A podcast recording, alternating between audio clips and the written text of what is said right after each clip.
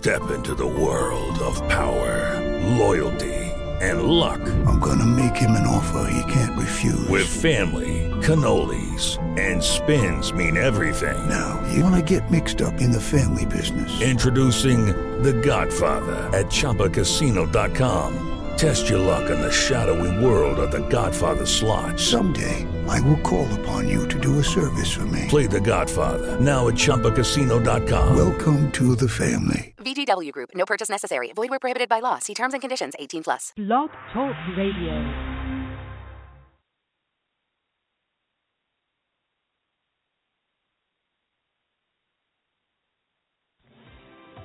At Firefly Willows LIVE, we're working hard to be your trusted source for fun, enlightening, and heart centered information and community.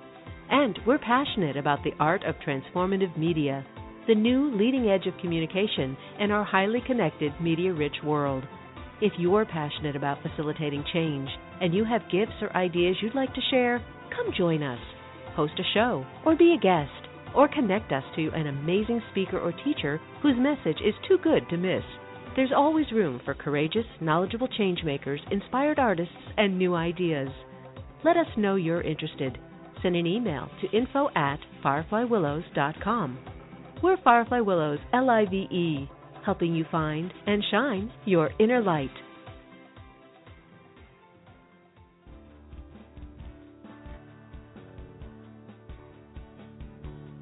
Join Mildred Lynn McDonald for a fascinating tour of the mind body spirit connection. Enjoy nourishing conversations, thought provoking guests, personal growth tools, compassionate guidance, practical tips, plus a generous sprinkling of East Coast humor and warmth. You'll also love our popular roundtable discussions featuring HiC Luttmers, John Carosella, and Mildred Lynn. Airs the first Sunday of the month at 10:30 a.m. Pacific Standard Time. For more information, please go to healingconversationswithmildredlynn.com. Enjoy the show. Hello, everybody. This is Mildred Lynn McDonald, and I'm your host for Healing Conversations live from Sebastopol. And for this morning's roundtable, we have a very special treat for you. We've invited two people from the east coast of Canada to join HiC and myself to explore a topic that everyone can relate to. And if they can't relate to it now, it will be coming around the corner in their lives. What the topic is for today is why do we hold on to what no longer works?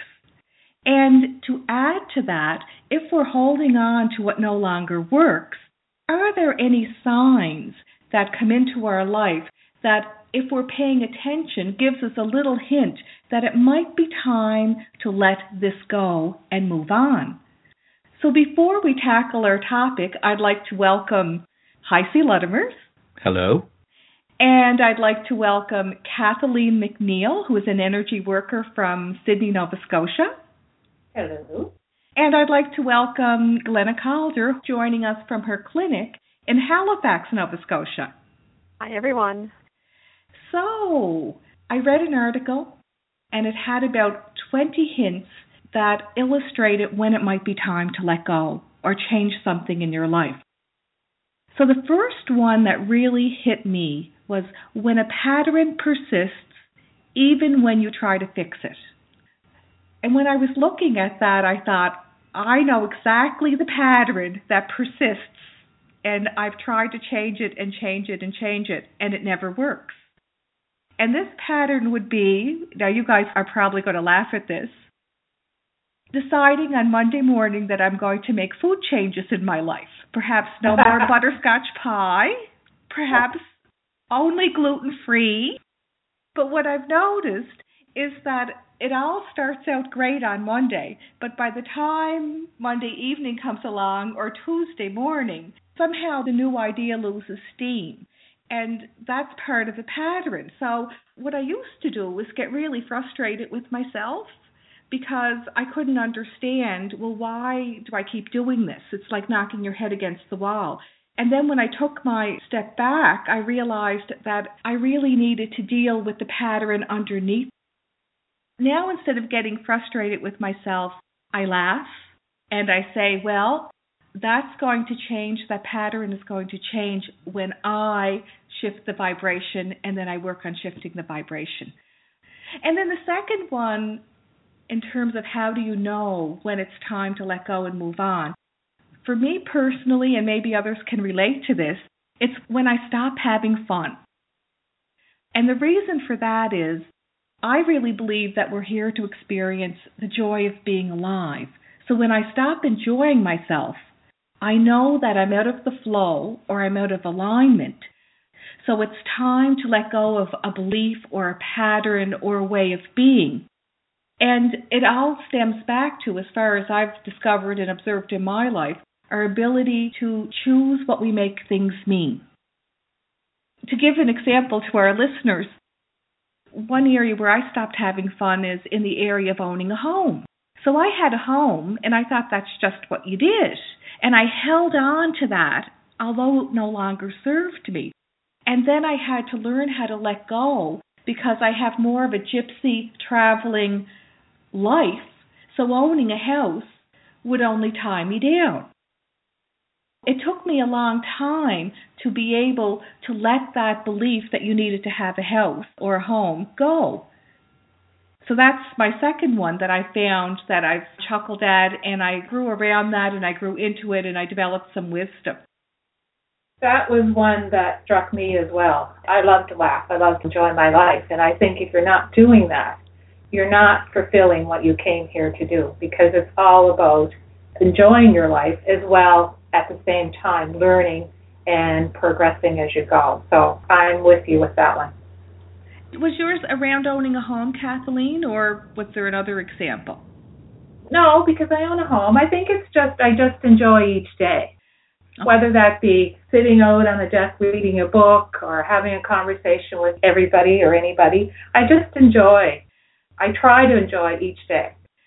At the end of the day, I go over everything that I've done, and I'm really pleased with who I talked with or where I've been, and it makes me happy. You find when you're not having fun, it's a sign that something is amiss and a chance yes. to reflect. Okay, that makes sense. Yes. That's what I find too. Was there any other one that stuck out for you? Yes, the one that when a situation is holding you back from growing and being who you want to be.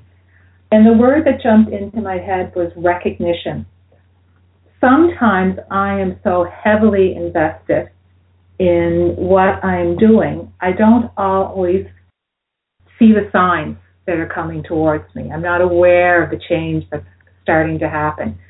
And when that happens, I get tired physically, emotionally, and spiritually, and I least little thing makes me cranky. So, what the universe does at that point in time when I'm not recognizing it kind of taps me on the shoulder and says, I think this young child needs a little help. that ever happened to you? Yeah. Is it a so gent- is it a gentle tap, Kathleen? A loving it's one? A it's a gentle, loving tap. Okay. What happens is they normally put roadblocks up, and I have one blazes of a day. You know, everything goes wrong and at the end of the day, I say to myself, oh, oh, there's a sign. Then I just try to look at what I'm doing, what's not serving me, and try to make the changes from there. Okay. Because I know if I don't, the tiredness is going to continue. And I don't like being tired. I don't like being sick. I just like being healthy. And being healthy means that you're in sync with life. You're in sync with what your purpose was or when you came to this earth. So, yeah, so that's the one that jumped out at me originally when I read that. And when you read that particular sign, when you look back, did it take you a long time to clue in to this as a sign that I should let go of what no longer works? Sometimes it does, and sometimes it doesn't. Sometimes the signs are right in front of me, and I'm very quick to move forward but other times it takes a bit of time. As I said, I think it's because sometimes you're so heavily invested, mm-hmm. like maybe it's family, and you're so heavily invested in the family, and you want everything to work, and it's just not working because you're obviously not in sync. What about you, Glenna? Any signs showing up for you that it's time to let go and move on? The one that first came to me was about feeling bored or resentful or complacent. And as I started to think about the answer or what experience I had in that area, I got bored. So right away I thought, well, I'm going to put this article to use. I'm going to keep moving. so I thought, okay, I got to remember to use that in other areas of my life. so the next one that I came upon was that jumped out at me was when you feel alone, unheard, or disrespected. And a lot of things came to me, but one example in particular about a patient of mine actually who moved back home from British Columbia to Nova Scotia to be with her senior parents and she got a wonderful job here but nothing seemed to be filling up her bucket. Mm-hmm. Her heart kept saying she should be back in BC. So she stayed here for 2 or 3 years and then she went back to BC. And I really admired her because it was a big life change to come back here, but it wasn't on her path. So a lot of people I think might have stayed and stuck it out because it's such a life change. But she went right back to BC and she's been there for 8 or 9 months and happy. But in the meantime, when she was in Halifax, she had a lot of wonderful experiences and things that needed to be completed. And she's grateful for that, but she didn't sit on it and think, well, I've made this big decision. I've crossed the country. Here I am with my family. There's so many reasons on paper to stay here. She followed her heart and went right back to BC. So that's interesting because she was able to let go. Some people mm-hmm. would say, Well, I moved here, I invested my time, I invested my money, I invested my path, my career. But for her, it sounds like as soon as she realized that this might not be the best move for her, she was able to let it go so quickly. Yeah, it was admirable, and luckily, her, although her parents are older, they they're just they're happy that she's happy, and they know that she belongs in BC too. Okay, so that worked out yeah. for her. So, Hi C, what signs come your way, or what signs are you aware of that give you a little inkling that it might be time to move on, that something's no longer working for you? Anything you'd like to share with our listeners? Well, the first thing I have to say is I was very surprised at the example you gave for a Monday morning because I had assumed that the first thing you do on a Monday morning is set out what hats you are going to wear that day, that week. You know, you probably tell yourself, I'm only going to do three a day. I'm letting go of five or seven, and by Thursday you're wearing ten a day. So it shocked me. It was about eating. Uh, well, thanks, Icy. I always want to keep you on your toes. well, I have to say the one that struck me when I looked at the 20, and I think that this struck me because I saw that this really would be one that probably leads to many of the other ones, okay. was the one that said when your core beliefs and values have changed and you sacrifice who you are. And that becomes such a, an energy drain that it can lead to a lot of the other ones of not having fun, of feeling as if you let go of something, you would be free of a situation. It would feel expansive because you would be able to expand and open who you are to the world, as well as some other ones. And feeling alone or unheard because you aren't able to be yourself. And I think a lot of people get stuck in that because it takes time for us to grow and to change. It's not an overnight thing usually. And so we may be doing something that was right for us a while ago that may not be in alignment with how we've changed, but we've now become either used to and complacent in what we're doing or we feel stuck in what we're doing. Like if somebody is in a job and they think well this is no longer me. However there's no way I can just leave this job now because I have a mortgage or I have a family or I have these other obligations. I have a lifestyle whatever it's almost as if we're afraid to let go of an old identity or an old self definition and step into and move on to who we can become and who we see ourselves growing into. And the fear of losing a lifestyle, the fear of losing friends or family because they may not be able to accept or understand who we've become, the fear of losing a relationship because we've grown differently And now it may not be a relationship that necessarily serves either people in the relationship. So it's that fear of losing something or the fear of not having the support or the people or the things around us that we had grown used to, which I think is probably one of the things to look for when it feels this is just something I'm used to, but I don't really get anything from it other than I'm just used to it being there. And we think that we can't change it, or we think we need it to be happy, or we think we need it for whatever reason. For me, that was the big one, I guess, that jumped out of the list mm-hmm. was that sense of the core beliefs and values in ourselves change because a lot of times we think we figured out who we are or what we believe. And we either can't allow for that to change, we're afraid to allow that to change, or we never are willing to question that because we think that that may lead down a whole road of shifting, adapting, and changing in some way that we aren't ready to go down. Here it would go to one of the ones that's in here about the fear of the unknown. We don't know where that might take us if we suddenly start questioning it because that's just how I've always known myself to be or that's who other people have known me to be. So that's the one that really jumped out as what can often get in the way because I think that it's it leads to so many of these other ones that were listed here.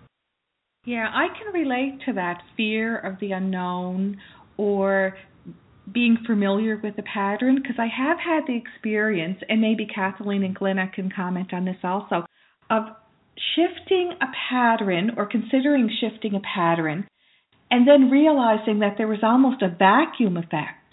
You become so familiar with an energy, and even if the energy is not in alignment with your highest purpose or positive, that familiar energy becomes a companion.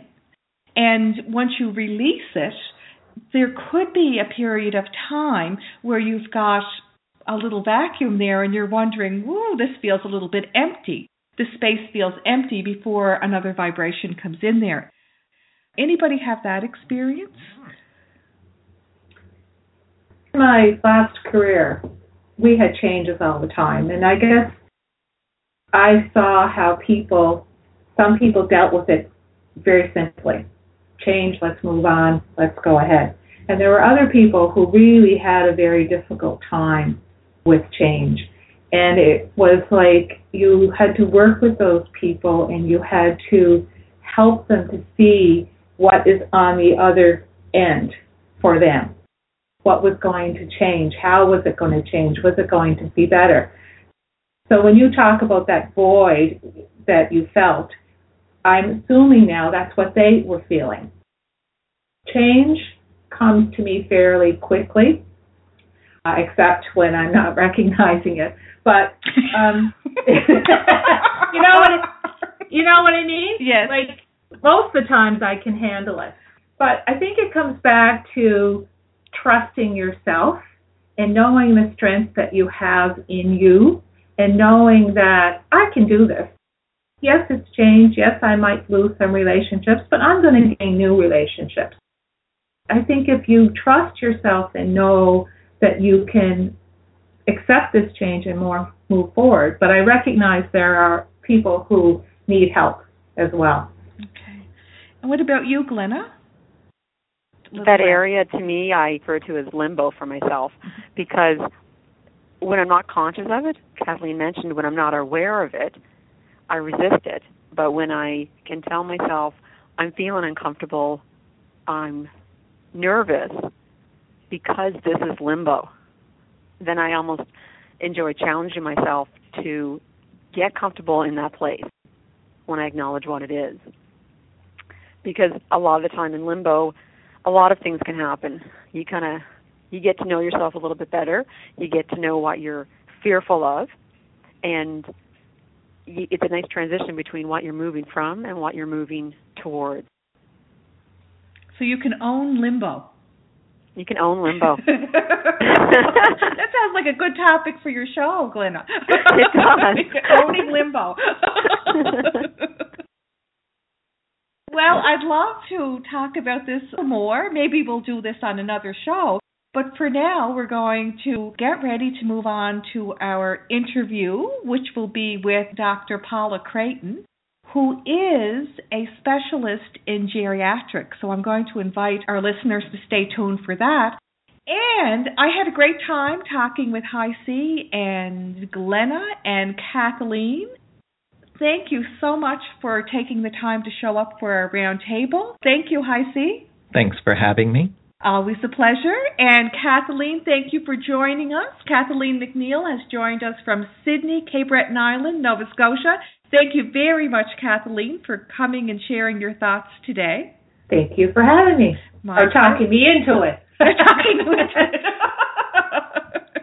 and Glenna, thank you for showing up. And I uh, wanted to mention once again, Glenna is the host of What's Your Prescription for Balance? And I should also mention that Hi C is the host of. Hi C, you can share what you're the host of. Well, second Sundays of the month, I host a show called Revolution. Second Tuesdays of the month, I host a show called The Amethyst Oracle. And then, of course, the fourth Sundays of each month, we have our all call in show where people get to call in and receive readings live on the air. Thank you very much. And stay tuned for the next segment of our show. As I said, it's with Dr. Paula Creighton, and we're going to be talking about geriatrics. Well, that's our roundtable for this week. Many thanks to Mildred Lynn McDonald and participants John Carosella and HiC Luttmers. We hope you found this roundtable discussion engaging and thought-provoking.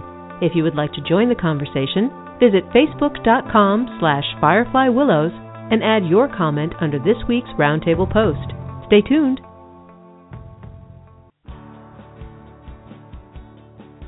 Hello, this is Mildred Lynn McDonald, and I'm your host for Healing Conversations, live from Sebastopol, California.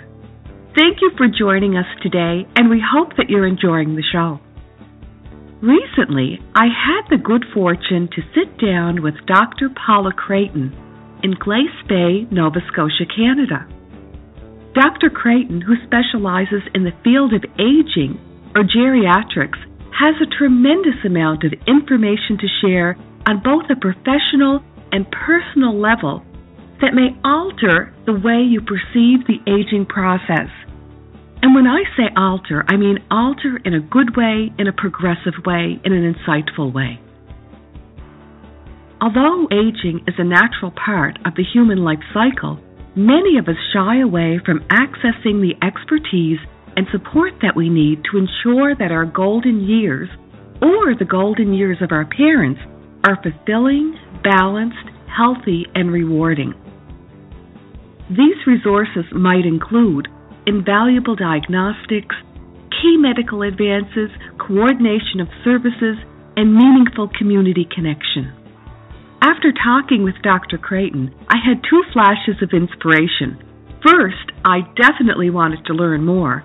And second, I thought this information would be excellent to share with our listeners. So get ready for an empowering conversation about aging well that flows straight from the spirit and into the heart. And I'd like to thank Dr. Creighton for doing this work. Now, Without further ado, I'd like to beam over to Glace Bay, Nova Scotia, Canada, and have a little chat with Dr. Creighton. Let's welcome her to the show. Good morning. Are you there? I am Mildred Lynn. And I imagine that you are sitting somewhere in Cape Breton, on Cape Breton Island, with a beautiful view of nature. Am I right? You are so right. I'm kind of privileged. I'm in one portion of my home that overlooks the Atlantic Ocean. And although it's kind of overcast, the sun is shining periodically and it's shimmering off the ocean. And there's these lovely white caps right now as I'm speaking. And in the forefront, there, we've got some vibrant uh, fall colors of orange and red. That sounds beautiful, and I'd like to, since you mentioned the, the beautiful, vibrant colors, I wanted to share with our listeners that in October, there is an international Celtic festival on Cape Breton Island called Celtic Colours, and that's what's coming to mind. So thank you for sharing that, Paula. And so I was able to share it with others. You're welcome. It starts October 10th, so Friday of this coming week. Celtic colors. You'll have your step dancing shoes on. Absolutely. now, I'd love to dive right in to your area of expertise, which is in the area of aging, and I I wanted to share with you how touched and impressed I was when I had the opportunity to sit down with you only a month ago in Cape Breton. I was most most amazed at the your insights and also your compassion for this stage of life and it I felt very compelled to have you on the show, invite you on the show to help get your message out there. So, what I'd like to ask you first what is a geriatric medicine specialist? Um, well, um, Mildred Lynn, um, a geriatric medicine specialist is a medical doctor certified either in internal medicine, like myself, or family medicine who then spends a few more years subspecializing in the care of people later in life. Uh, what your listeners probably would like to know is the roles are a little bit different in the United States than in Canada. In the United States, that geriatric medicine specialist is in primary care, so they journey with the older person and their families through that segment of their life until the end. In Canada, we, however, um, are in a consulting role. So we are given the privilege to participate when asked to give advice to the person, their family, and their primary care doctor um, when they need it. I also need your listeners to know that despite that role, I think in both the United States and in Canada, there's two streams of geriatricians. Myself, who is in the stream of clinician educator. So I assess individuals and give advice, but I also educate that group. Plus, I will go broader and educate my colleagues in the healthcare field, and I will go out to the community and um, educate to the broader sector of society the information that we have to age well, um, regardless of the, the state we are in. There's another stream that we as educators rely on, and those are our clinician researchers. They are our backbone of this discipline and I regard them highly because they are um, putting us on the forefront of the healthcare system with some validity because they are bringing research and evidence and tools and processes that really do validate what we have been doing for decades. Um, and I just want to take a few minutes to mm-hmm. let some listeners know some of the people that have influenced me. Um, Excellent. Um, so, so here in in uh, Nova Scotia, uh, down at Dalhousie University, Dr. Kenneth Rockwood um, is one of our lead researchers in developing the frailty scale, which is actually being used in some sections of the United States.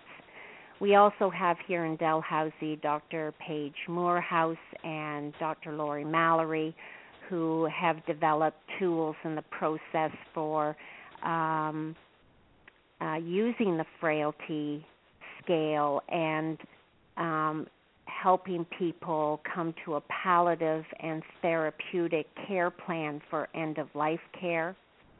And then we have Dr. Melissa Andrews, who actually brings in um, research on the social interactions, which are so necessary as we are aging, and that research can really influence um, municipalities and towns to build better communities and the mm-hmm. infrastructure to maintain that.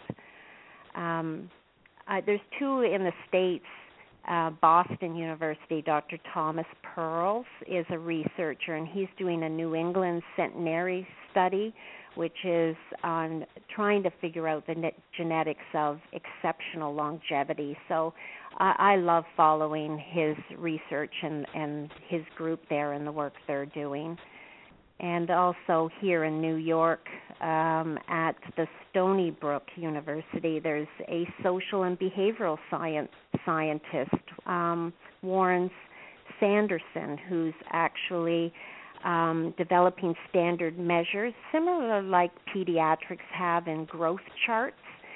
Um, they're getting these standards on what we use for aging well, like hand grip and functional reach. So, all of that research um, brings this area of medicine into the healthcare system with some substance, which we mm-hmm. hope then will allow the broader healthcare system and you know community at large to uh, recognize us and, uh, and and have some inclusion. Now, that's a long-winded I, answer, isn't it? Well, that's an excellent answer because it's so important to understand who's doing the research and creating the foundation for the application of what they've researched. So thank you for sharing that when I met with you, what really hit me, people have a job and they do their job. When I spoke with you, my heart had the sense, sense that this is a vocation for you rather than just a job. And I know when a vocation is involved, the heart is involved, the spirit is involved. What attracted you to geriatric medicine? Oh, two things attracted me to geriatric medicine. One was um, my mother, who was a geriatric nurse uh, working in long term care, and I saw the passion and that same empathy in her, and um, and how um, in her work she brought meaning to those individuals that were in institutional care that they mattered. And secondly, as I entered into medicine and was making a decision of which discipline I had the privilege to, to choose from, I came um, fortunately across a mentor, Dr. Irene Turpie, who equally from a, a physician perspective was doing that same kind of work my mother was doing in the nursing profession um, to enhance the quality of life of who was in front of them at the time um, and to help them be the best they could be at that time um, mm-hmm. and make sure that um, we followed what they wanted um, it, using the best tools that we have available to us at at the time. So those two individuals greatly influenced why I selected this area of medicine out of all the options that were in front of me.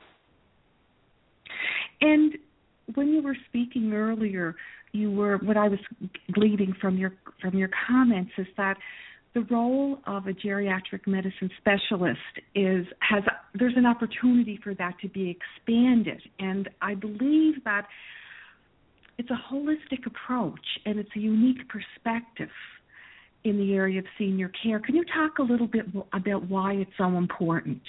Just want to revisit that. Right. Well, I want to answer that by just saying it's it's like why um, people understand the importance of pediatric medicine, where it focuses on the early stage of life and the building blocks.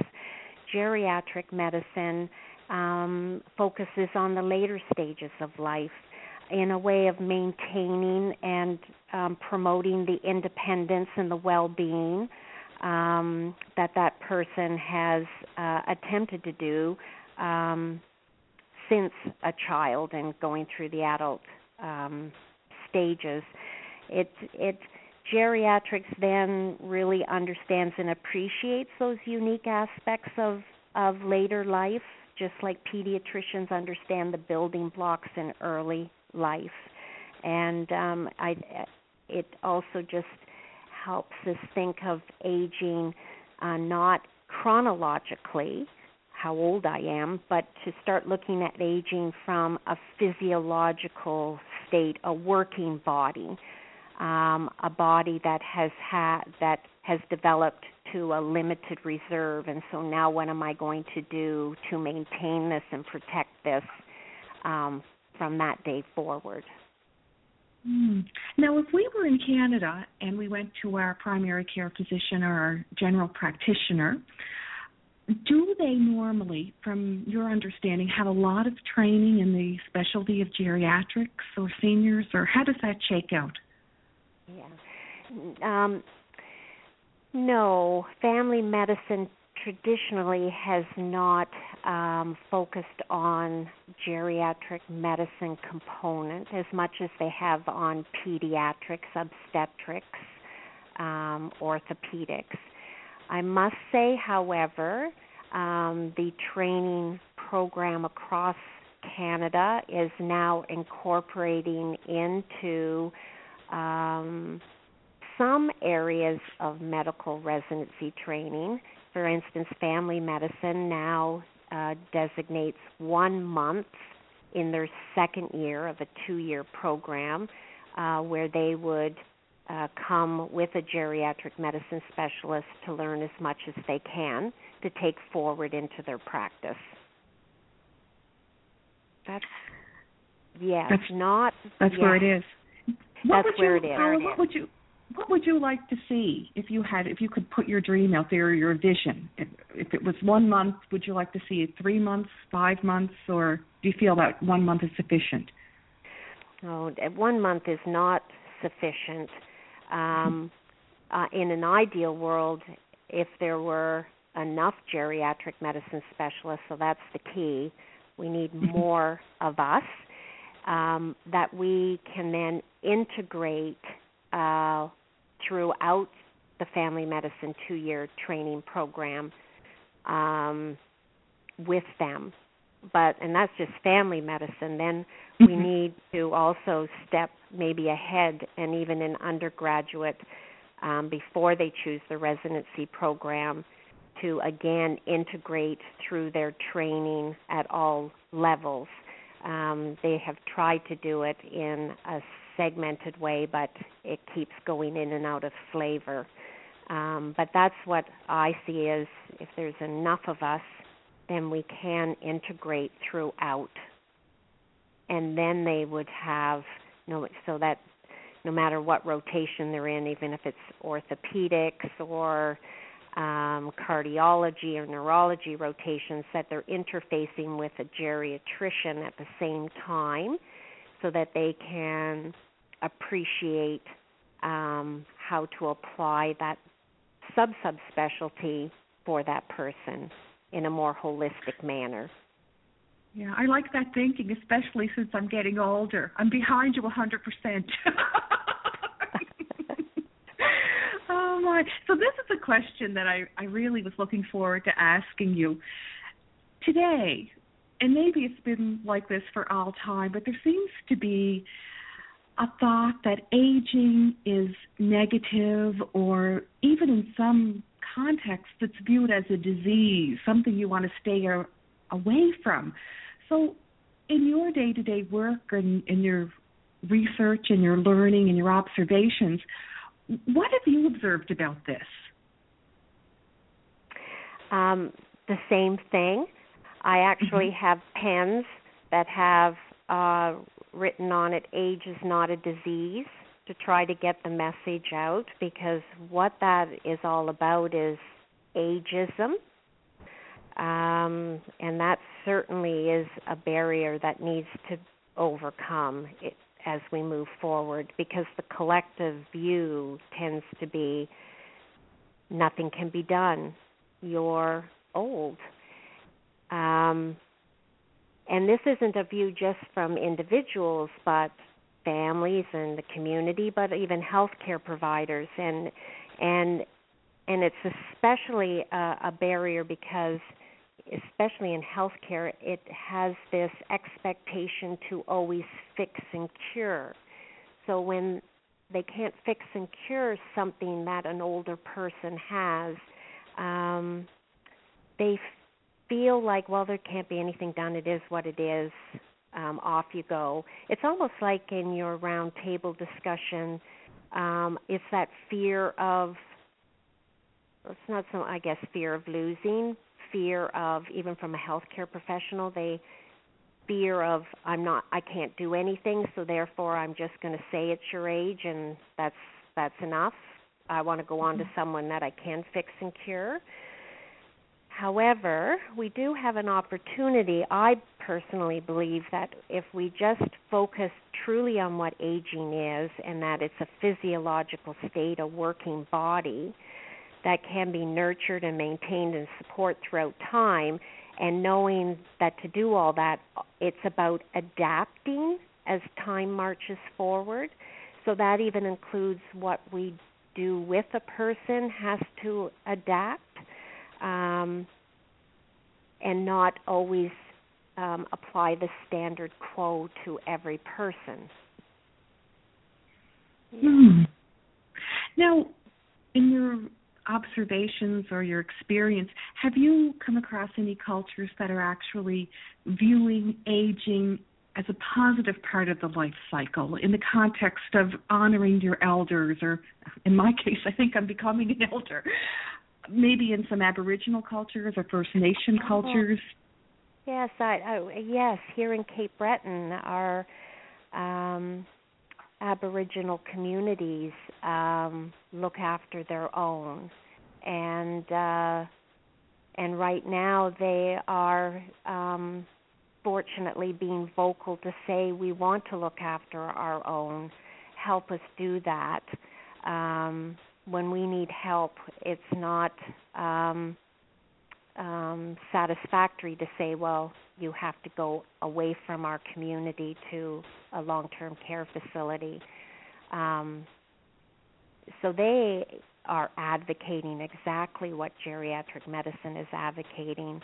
Um, you know, right person, bring it to what is meaningful for me, where I want it to be. Um, and that's a start.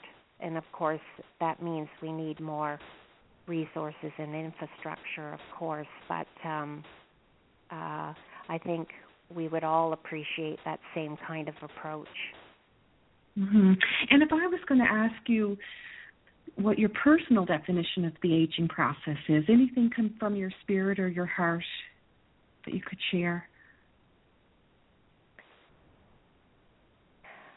Adapting. Um, the aging process physiologically, it's forever changing.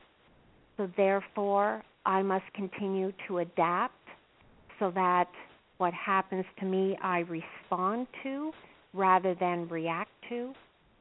That's my definition of aging and aging mm. well. Okay, I like the aging well.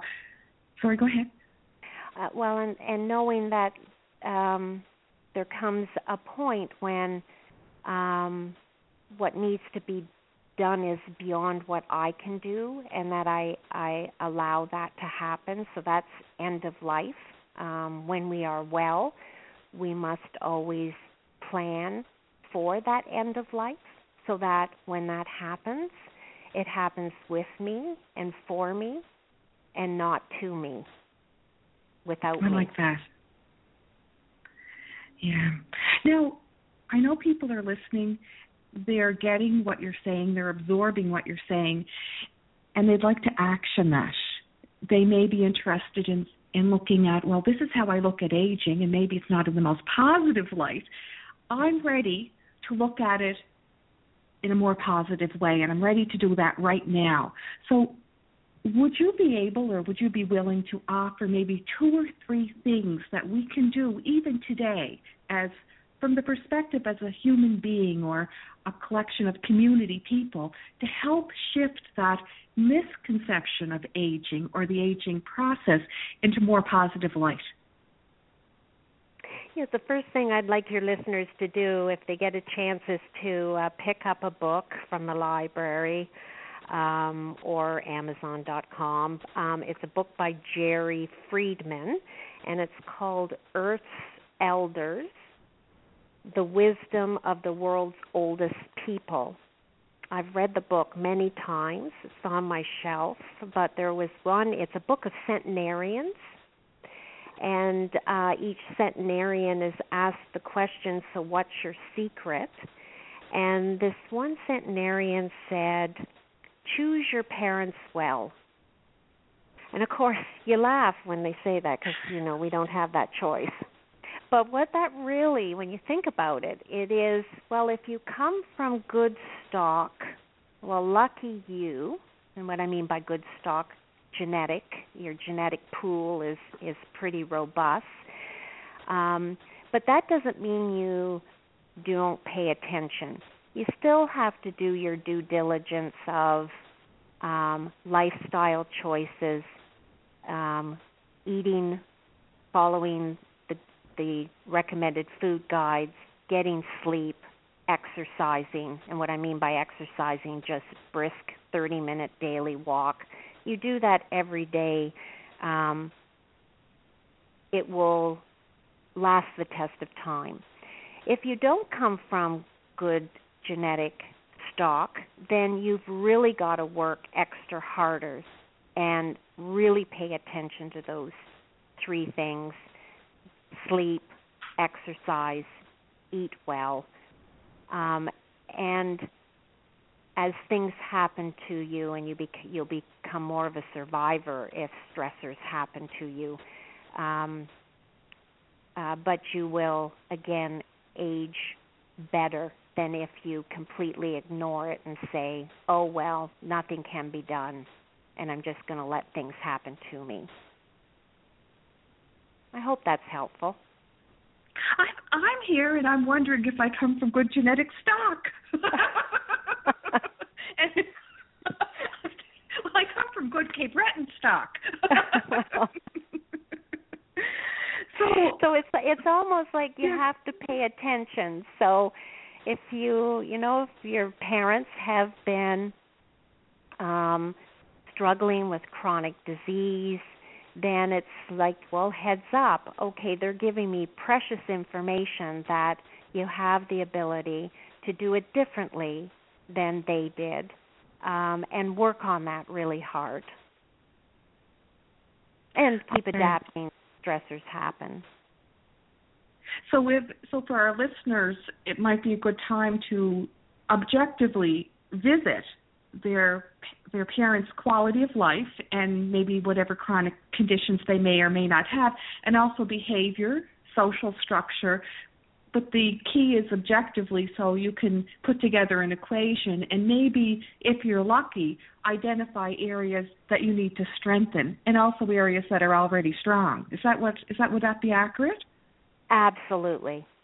Okay. Okay. Perfect. And this book you were mentioning, could you mention the name again? Because I know some people would like that. So Jerry Friedman, mm-hmm. Earth's Elders, The Wisdom of the World's Oldest People. Okay, thank you. And you could probably get that on Amazon? Yes, you can. Okay, excellent. Now, the other thing I'd like to ask every day when you go to work, you look at the world through a unique lens because you, as you used the word earlier, you have the privilege of working with seniors and their families. There's a tool that you use, and I would assume that you use this frequently, and it's called a geriatric medicine consultation. And what I'd love for you to share with us is why is it so important, and what is it? What is a geriatric medicine consultation? Um, I'm going to start by saying what it's not, and that is it is not an illness focus. And why I want to say that is because in healthcare systems we focus on illness. You have you know pneumonia, you have a bad foot, you have a sore hip. It's all a one part illness focus a geriatric medicine consultation, which another um, phrase is called a comprehensive geriatric assessment. That word comprehensive is so important because we look at the entire person, combining the medical, uh, situation with the social situation and the environmental aspects of that person's whole well being and health. Um, and from that collective comprehension, we can um, um, come up with a plan that is meaningful for that person and the family so that they can continue to um, journey. Mm-hmm. It sort of works on and respects human evolution, our assessments. Um, when you know we begin to stand, our first thing in our human evolution is we stand and you know we um, then develop the ability to think and divide our attention. Then we develop the ability to hold on to things which leads to meaningful daily functioning. And then we learn social interactions. You know those are the building you know we give you know um uh from the time of birth we give children the building blocks so that they can stand attend hold on and then socialize. So, what our comprehensive assessment does is values that because in the mm-hmm. adult stage of a person's life, they make lots of choices, and that's their choices to make. And those choices are good ones, and they're not so good ones. And and you have to um, embrace what happens as a result of those choices. So then, when you become an older person and you're in your later life, we have to attend to those that those human aspects to keep people standing and thinking and functioning and and interacting with others. And how do we do that? That's what we do. And it takes a while. Assessment, it takes a but this assessment, where do you get the tools or the diagnostics to plug into the comprehensive assessment? Are, are they industry? I'm going back to my high tech area. I'm using words from there. Are they research tools that have been extrapolated yes, well, and applied? How? Yes, but there there are um, tools that are based on um, evidence and and but they're not standardized yet. Okay. Okay. Um, in other words, uh, you will see it happening in pockets. Um, uh, the goal and the vision is is to get it standardized. So no matter where I am as an older person in the world, that I get that same approach. Um, and I know here in Nova Scotia, um, in the 12 years I have been here working and practicing, that's our researchers down in the academic centers. So that's in your university centers where they are working on the tools, the processes, and validating them and testing them out and then disseminating them. So that we do now um, here have a comprehensive form. Of course, you need to be trained in using it. A form is just a form. It's how do mm-hmm. I use it um, to pr- produce meaningful outcomes. And um, so we are getting those, and within that form, we have other tools to help us answer those questions and measurements. Yes. And so, in your opinion, how much is of this tool? How much is objective, and how much is subjective? Um, you can. Oh, that's a good question. That's a question, um, I guess. Yes, because here's welcome to medicine. I mean, the objective tool is there, but you can never um, exclude clinical judgment and reasoning, and that's what's happening in healthcare. Is we want check-off lists and we want uh, screening tests, and essentially don't think I just check off the boxes and off you go. It's not going to work with older adults because we're way too complex. We have way too much um, experience that we're bringing with us as as individuals, persons when we're being evaluated. So I need that clinician to have clinical judgment and reasoning to know not just to fill out the form or use the tool, but how is the that relating to me and is it relating to me? so there's it's going to be 50-50. Okay. And it sounds to me what you're saying is when you're administering this type of tool or any type, you need to not lose sight that you're dealing with a human being who has many levels and who's complex. Right. And and Mildred, it's about yeah, exactly that because it's a shared conversation. So mm-hmm. it's not a one-way street, which is typical in healthcare. The conversation is usually one way in a comprehensive geriatric assessment, the conversation is a two way.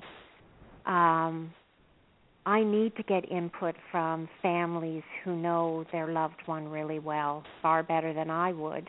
Likewise, we have to listen to that older person as well because they may have information that maybe they haven't shared with their family, but um, through the process, the family's learning what they didn't know. So it's actually as i'm saying it it's not just a two way street it usually a conversation it can end up being a three way or even more of a mm. constant loop back and forth it sounds almost like a living organism that yes, breathes yes. yeah and has to be honored now with the geriatric medical consultation that you administer as part of of your I was going to say as part of your service offering yes, as a geriatric yes. specialist. Um, how how has that been received? Do people like it? Not like it? Uh, they love it. Um, oh, okay. The feedback I get is I'm for the first time being heard. Um, yeah, full stop. I mean, that's what I hear every day. Uh, nobody has asked me these kinds of questions. Nobody has heard my side of it. Um, thank you very much. Keep things simple. They love, you know, at the end of the day, I say keep, you know, life is complex. So when we can keep it simple, let's keep it simple. And um, they all appreciate that too. So from um, a person and their family, it's well received. I know from colleagues, um, they equally well receive it because when they get the assessments back, um, it um, hopefully and most times makes the complex situation clearer. Um, I try to simplify it, knowing that it's a mm-hmm. complex problem. It's it's you can't really simplify it, but I do my best to try to break it down into components so that that that primary care practitioner can then partner with the person and their collective supporters, which may be family and friends, to m- move forward and journey forward with um, the recommendations or the opinions at that time. What I really liked about it was that it and how I see it as being a useful tool in a practical sense is that it identifies the areas that can be strengthened. So if you have limited time or limited resources, well, this is where we can focus and we can expect to have some positive result potentially. Right. I really, really liked that, and I liked the different sections because it was very clear. Right, because the other we tend to do a one shoe fits all, but that's not right. So what is the one part that yes, you work on now because it'll bring meaning right now and we can work on the other parts over time. So Paula, is it like an onion? Would that be a good analogy? You're going to deal with one part of focus and then when you have that dealt with maybe look at another or is that not a good analogy? Well, it it it is in a way, but they're all interrelated. So all the multiple layers, you can't just peel it off and then think that that's you've dealt with it because you haven't. It's still there. So it's always an interplay. Yeah. So it's a nice Cape Breton stew. Right. that is good. Um, now I'd like to ask you because you, as I said earlier, you you have such a, a privilege of being in the front row in this this field. When you are dealing with your patients, are there common medical problems or social challenges that show up again and again and again for patients and their family? Um, absolutely. Uh, generally speaking, um, they all are are um, um, I don't want to. They're muddling through with unrecognized vulnerabilities, and the most and those vulnerabilities I'm referring to as the chronic vascular diseases. Um, that you know they have you know they're survivors of a heart attack or a stroke or complications of diabetes um, and they're not really realizing that it is a vulnerability that needs to be respected. Um, the other unrecognized vulnerability is cognitive impairment or um, dementia, um, and um, not recognizing how um, end of life planning needs to be um, embraced even when one is well. So the common theme with all that it's it's because it's not recognized um they're being weighed down so this these collective vulnerabilities i i like the term it's like rocks in a knapsack they're piling mm-hmm. up and holding us down but because they're unrecognized no one feels empowered that they can adapt and so it's leading to that ageism um and I see that a lot. So then when they go through the assessment with me or any one of my colleagues and and we go, "Oh, you know, we can adapt and we can plan and we get excited." We often get this look of, "What planet is she on?" but it's because I go I I understand why they look at me like that because they're um seeing it as unrecognized and ageism and I can't do anything where I see it as an opportunity to adapt and plan. Um, so, um, the other thing that I'm humbled about because I do see people that know their vulnerabilities and they want to adapt and plan. However, the society and community itself and even the healthcare system hasn't got buy-in from that. So they um, have nowhere to turn when they want to turn to adapt and plan. Nobody's there to receive them and reciprocate. Um, and a good example of that is that they, we all want to age at home and we all want to age in the community. Thank goodness we have institutional care, but there's a time and a place for it. It shouldn't be, well, that's your passage so go? No, don't I have a choice? Sure, we have a choice, but we need to have buy-in from our community and and the system, um, and we need to advocate for that. So, um, when I'm wanting to adapt, I can um, connect with somebody who will allow me to adapt the way I would like to. Yeah. I don't know if you had a chance to read. I believe there was an article that came out that talked about the Pope, and he addressed that issue. And he was encouraging people to rethink about the almost reflex or automatic perception that as you age, your destination is an institution. Mm. So bringing this this think this group think to a world stage.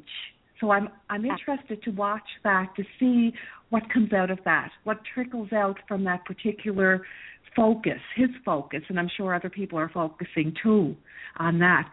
Did you see? Did you read the article? No, I haven't. No. Okay. I'll send I'll send it to you, and I'll also post a link on Facebook and on LinkedIn for our listeners and on Blog Talk Radio in case they're interested in that. So right now, we're going to change the energy a little bit and we're going to enjoy a musical interlude of about two minutes to give you a chance, Paula, to rest your voice. You've been doing a beautiful job. And we're going to listen to Cape Breton's own Dolores Boudreau, Boudreau, excuse me, and she's going to sing an absolutely uplifting song. And when we come back, we're going to talk about a wonderful concept in geriatrics about unconditional positive regard. And I think this is something that if we all added to our lives, the world would be a better place. So, how does that sound to you? Excellent. Okay, so let's welcome Dolores Boudreau, and we'll be back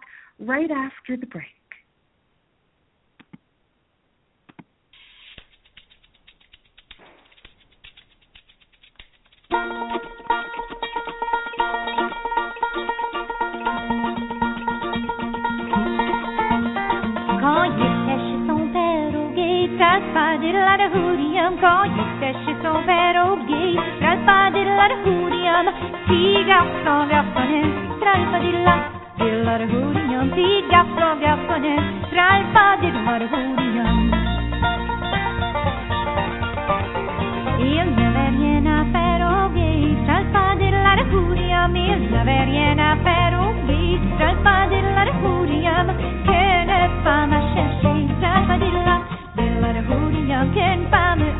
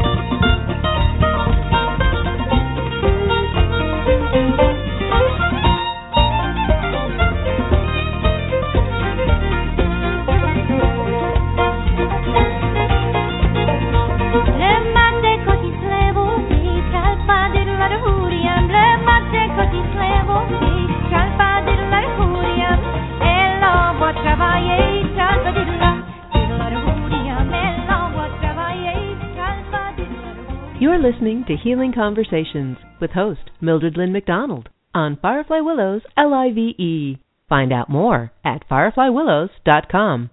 Enjoy the show. And we're back. It's Mildred Lynn McDonald, and we're talking to Dr. Paula Creighton from beautiful Cape Breton Island, Nova Scotia. We're talking about aging well, more specifically geriatrics, and we're going to move into the area of unconditional positive regard. Are you there, Paula? I am. Excellent. Now, the concept of unconditional positive regard, I read about this in the geriatric package that you offer, and I must say it's a lovely package, and I learned a lot.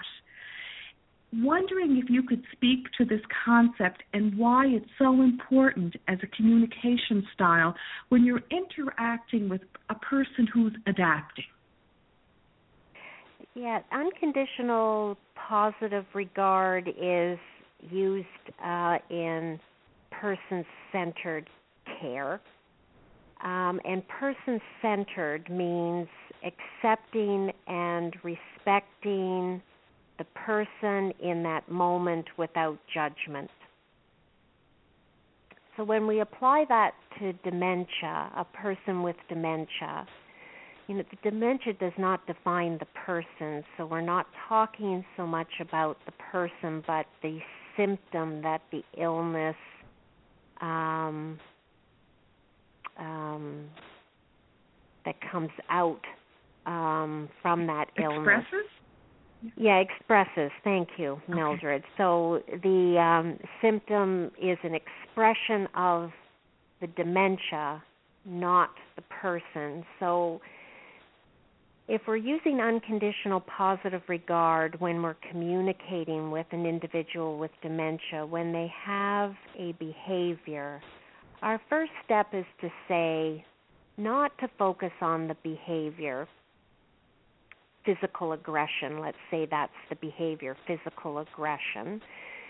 We're going to say, we're going to stop, and in this unconditional positive regard, we're going to say to ourselves that physical aggression is re- is an unmet need for this person. And if I take that approach at that time, my first step is to put myself in that person's shoes and validate how they're feeling at the time, bring truth to that anger, that fear, that repre- that that physical aggression represents. By doing that, right away that person won't escalate. They will actually for the most part stop and pause, which is very helpful because then you both can stop and pause. And then that gives you an opportunity to move in a different direction or just to walk away and come back. And that moment will be gone and you'll be into another um, moment. Does that help? It does, and and I'm as you were explaining that, I'm remembering when I read the information on unconditional positive regard, it talked to when a person maybe doesn't have their memory at 100% and they may not get everything correct, perhaps you could entertain the idea of not correcting them. Absolutely. Because if you correct them, they're going to feel um, fearful um, or ashamed or um, they'll get verbally aggressive or physically aggressive to express those emotions if they can't actually demonstrate them. Yeah. And the other thing that came into me as you were talking was it's almost the equivalent of when people are functioning and they say they get mad, you invite them to count to 10 before they act. So to me, this is almost in the context of dementia. This is this is part of that equation. It's almost like well, make sure you count to ten. Right, the caregiver w- would yeah. count to ten because that way, after you hit number ten, you're in a better frame of mind and focus to respond to the situation at an emotional level. Where if you didn't take that 10 second time out, you're going to react to the situation and you're going to react to the action and rather the meaning behind it. Hmm. So, Paula, I think you and I should get on a plane and go over to the United Nations and we should present this concept because I think excellent. It, I'm with you. Huge implications. well, and and it also can extend even beyond dementia care. I always say the, the um, dementia illness really teaches us how we should all behave normally. Um, and and I'll bring an example. It's it's in healthcare. We in terms of medication management, we use the word the person hasn't been compliant with the medications that's been prescribed. Well, that word compliance is is actually a judgment that uh, they haven't followed what we have suggested is going to be helpful for them. We need to give that up and start using the word the person isn't adherent to the medication. And that, even just changing a word, changes the dynamics of the relationship because then, as a practitioner to the person, I, I'm now saying, what are your barriers to using the medications um, what's happening, what did it cause that um, we weren't expecting. So it brings that partnership. Uh, uh, because we don't do that when we're well, it's quite a struggle uh, when the same healthcare providers and even families and friends, when they're approaching a person with dementia, uh, we bring that same um, inadequate communication strategies to them, and then we wonder why things don't go well. Yeah, and it almost relates to when we were talking earlier about when is it time to let go. That's a pattern, a communication pattern that potentially could make a person feel defensive rather than open and receptive. Right. I, I love this.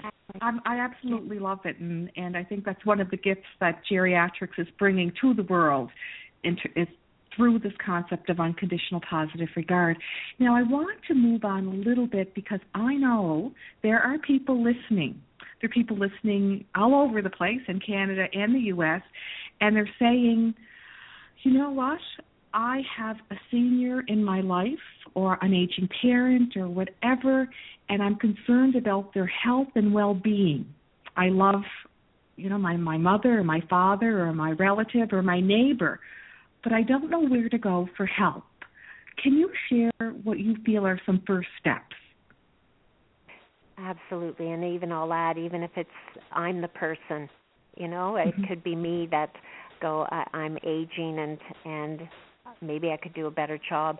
I uh, the first well, I guess the first step is many things all at once. I, I want to uh, bring your listeners to um, the uh, New York Times.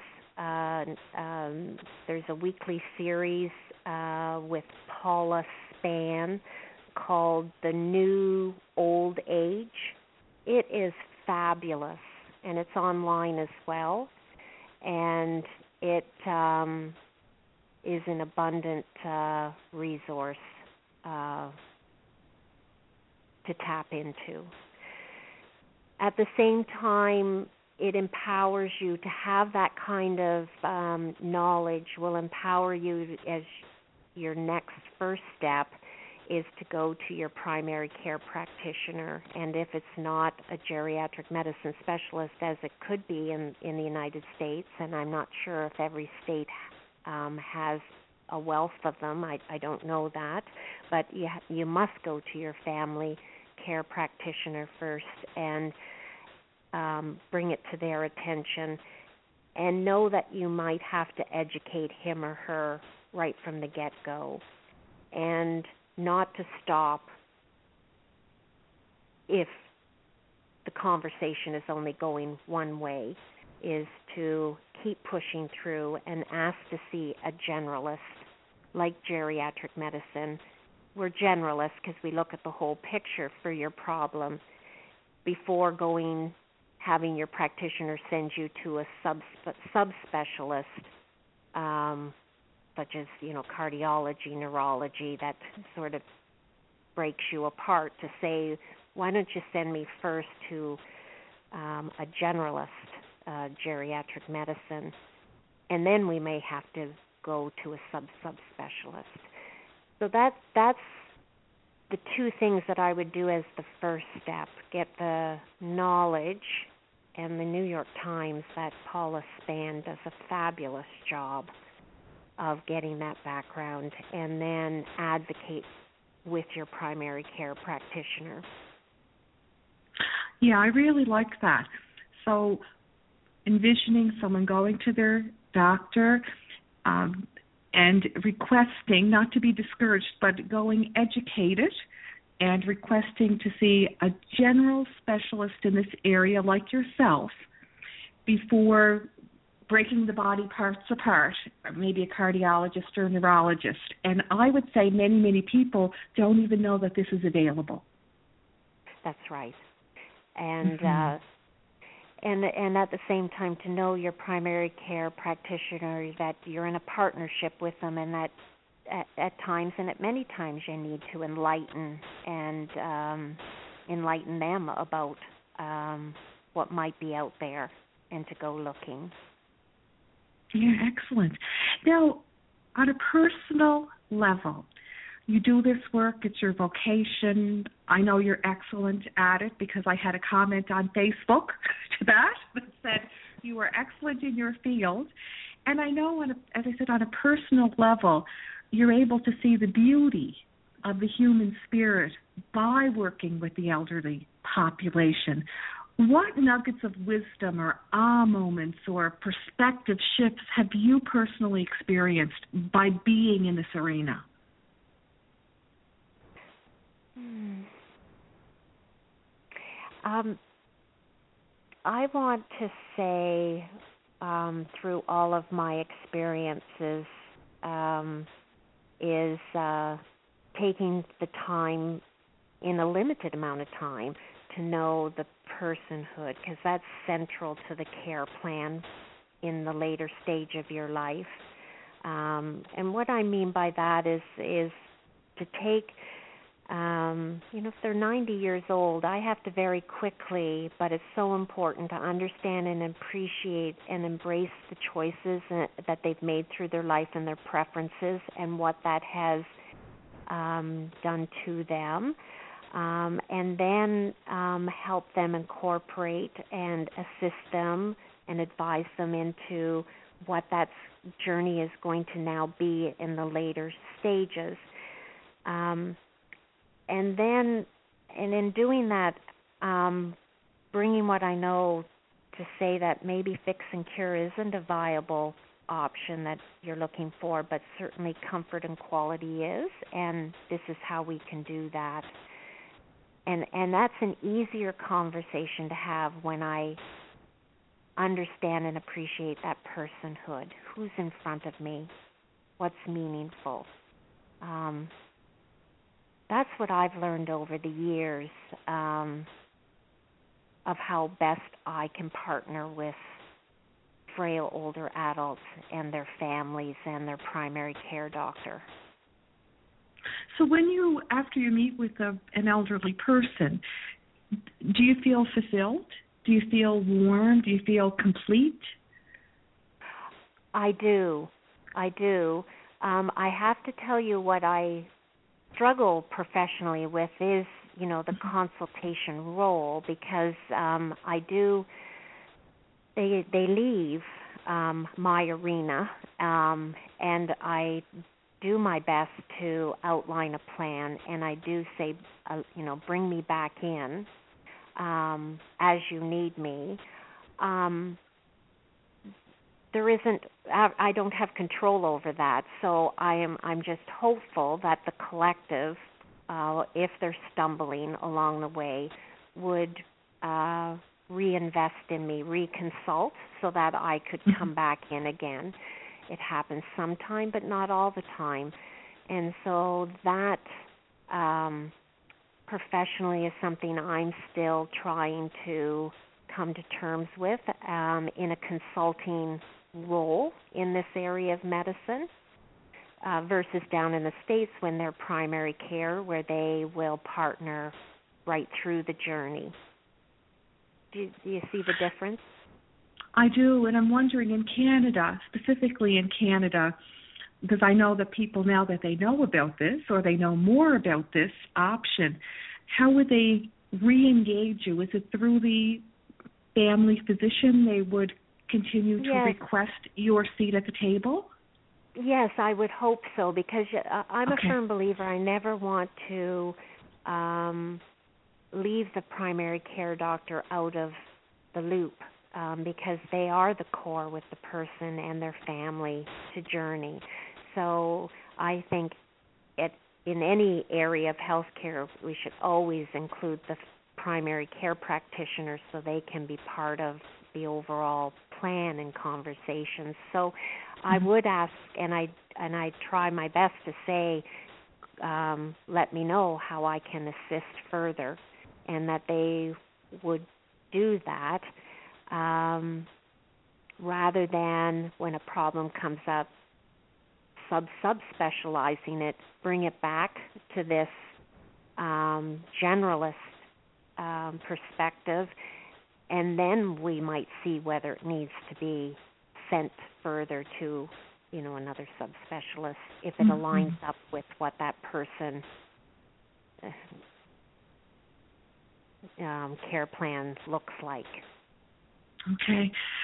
I understand that. That makes a lot of sense. And I know that there's, there's people listening that find that hugely helpful and I bet the light bulb has gone on over many heads after listening to you speak. I wanted to know what's coming up for you next year. What does life look for, look like for you? Um, well, on a personal level, my husband yeah. and I and the two dogs were were thinking of downsizing. That means um our house size and getting rid of stuff and adapting and moving into town rather than in the beautiful country coastal side of Cape Breton. Mm-hmm. Um, and I'm smiling as I say this because it's my lessons learned from all of the older adults that I've seen is that where I am right now, my size of my house and the stuff I have and where I am out in the country has served me well, but now I need to downsize and adapt as I'm going forward. Um, okay. And I want to do that while I still can, um, rather than waiting until it's happening to me. Behind the eight yeah. ball. So that's what I'm doing personally. People okay. laugh at me when they hear that. They go, "Oh, you're way too young." But again, it's nothing to do with age. It's just about you know, I I uh I want to keep adapting. I want to keep changing. I want to be where services are um where I can keep connected. Um I I want that uh kind of freedom, right? Um, and what about so your two? I believe you have two rescue dogs. Is that what you're? I have yes, I have two rescue Yeah. dogs, both golden retrievers, and uh we have one into pet therapy. Um and she visits uh two nursing homes uh in the area. And uh the other one is uh just one, so hopefully we'll get her trained to be a therapy dog as well. So when we downsize, we still need a big enough yard so they can run around and play. Yeah, that's what I was I was thinking because you have your Yeah. your people downsizing and your your beautiful animal downsizing too. Yes, that's right. and professionally, well, what's on the horizon for me is, uh, co- you know, um, I've just started a primary healthcare collaborative um, to translate the knowledge that I have and bring it to my uh, primary care family medicine colleagues so they can feel empowered to do some of it in their um, settings of, of the healthcare. And I'd also like to expand that to interprofessional um, colleagues um, and do a collaborative that's with um, physical therapy, occupational therapy, social work, um, just to do some more formal collaboration with those disciplines so that in an ideal world we all know our place um, and our roles and what we could really bring in a formalized way to an older person. Mm, I like that. That'll be Sounds a big like, job. And it also sounds like fodder to have you back next year for an update. Okay. now, I want to ask you if there's anything you'd like to share with our listeners before we sign off. But before we do this, I can't help myself. I have to share that last week in Sebastopol, where I live in California, we had two Cape Bretoners visiting. One was Mary Jane Lamond, who sings beautiful Gaelic songs and laments, and a great fiddler, Wendy MacIsaac. And of course, being the great Cape Breton patriot that I am, I got their CD, and there's a beautiful song on it. It's called The Blue Mountain Lullaby. And basically, it's about the Scottish people coming over to Cape Breton. They settle by this mountain, and then they have to leave. And the mountain is crying out, Why are you leaving? And it's just it sounds pretty sad but it's a it's a beautiful song. It does have a happy ending. And paula i would love to play play that. And when i come back i'd love to ask you if there's anything that you would like to leave our listeners with either to think about or an affirmation or a quote or something to tie up everything in a bow before we sign off and go about our sunday. How does that sound? Great. Okay, let's listen to Mary Jane Lamond, and you'll notice the beautiful, beautiful fiddling of Wendy MacIsaac.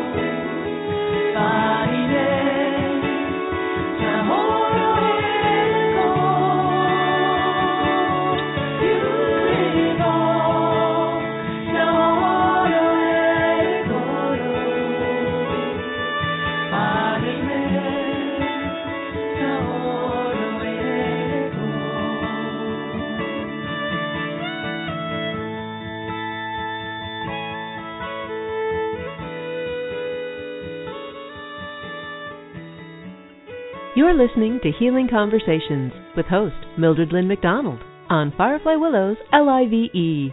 Find out more at fireflywillows.com. Enjoy the show.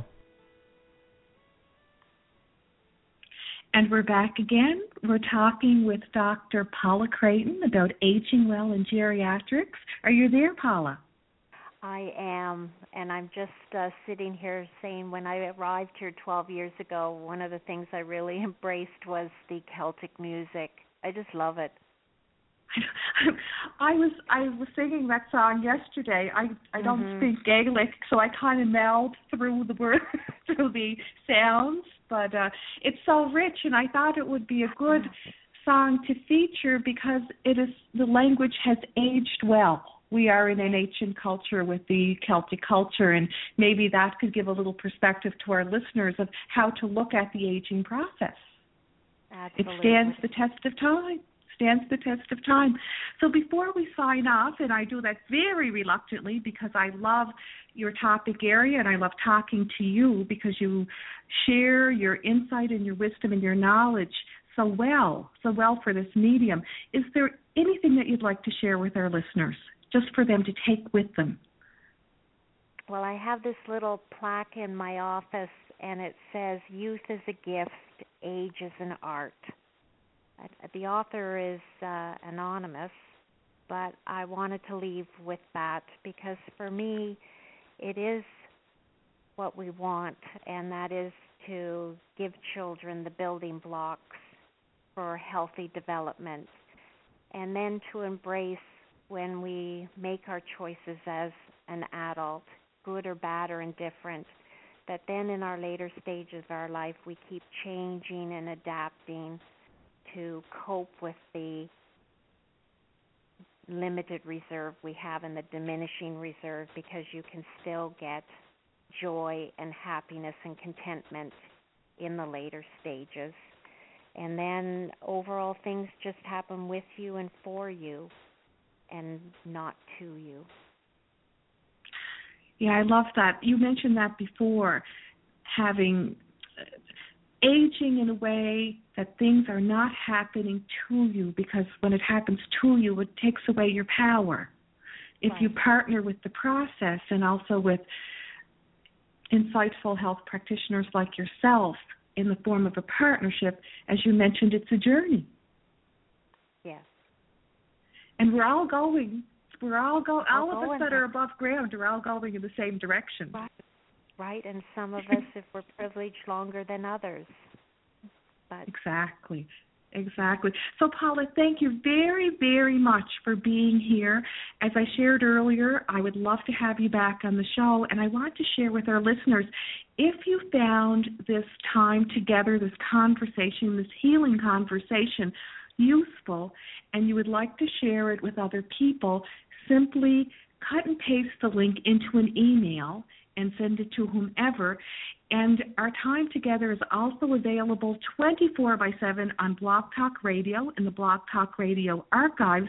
And you can always, always access uh, Dr. Paula Creighton's information and wisdom on iTunes in the form of a podcast. So we're able to get the information out there to whomever needs it and it's beautiful information it's relevant information it's important information. So dr paula creighton thank you so much for making yourself available. And as i said i'll say it for the third time we would love to have you back next year for an update. Well you're welcome and thank you mildred lynn. Have a great day in cape breton same to you in California. Okay, bye for now. Bye.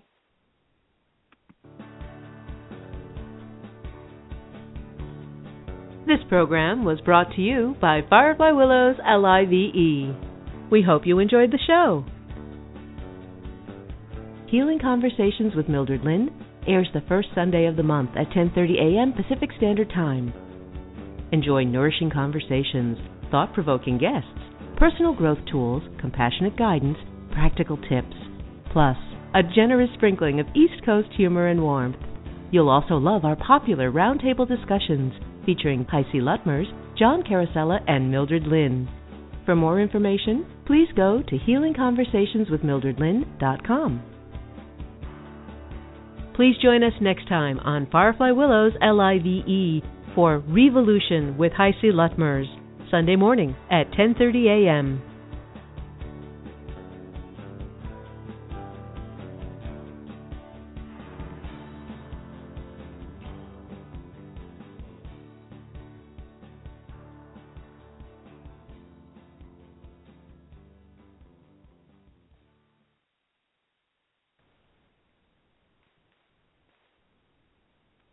Hello, it is Ryan, and we could all use an extra bright spot in our day, couldn't we? Just to make up for things like sitting in traffic, doing the dishes, counting your steps, you know, all the mundane stuff. That is why I'm such a big fan of Chumba Casino. Chumba Casino has all your favorite social casino style games that you can play for free anytime, anywhere with daily bonuses. That should brighten your day a little.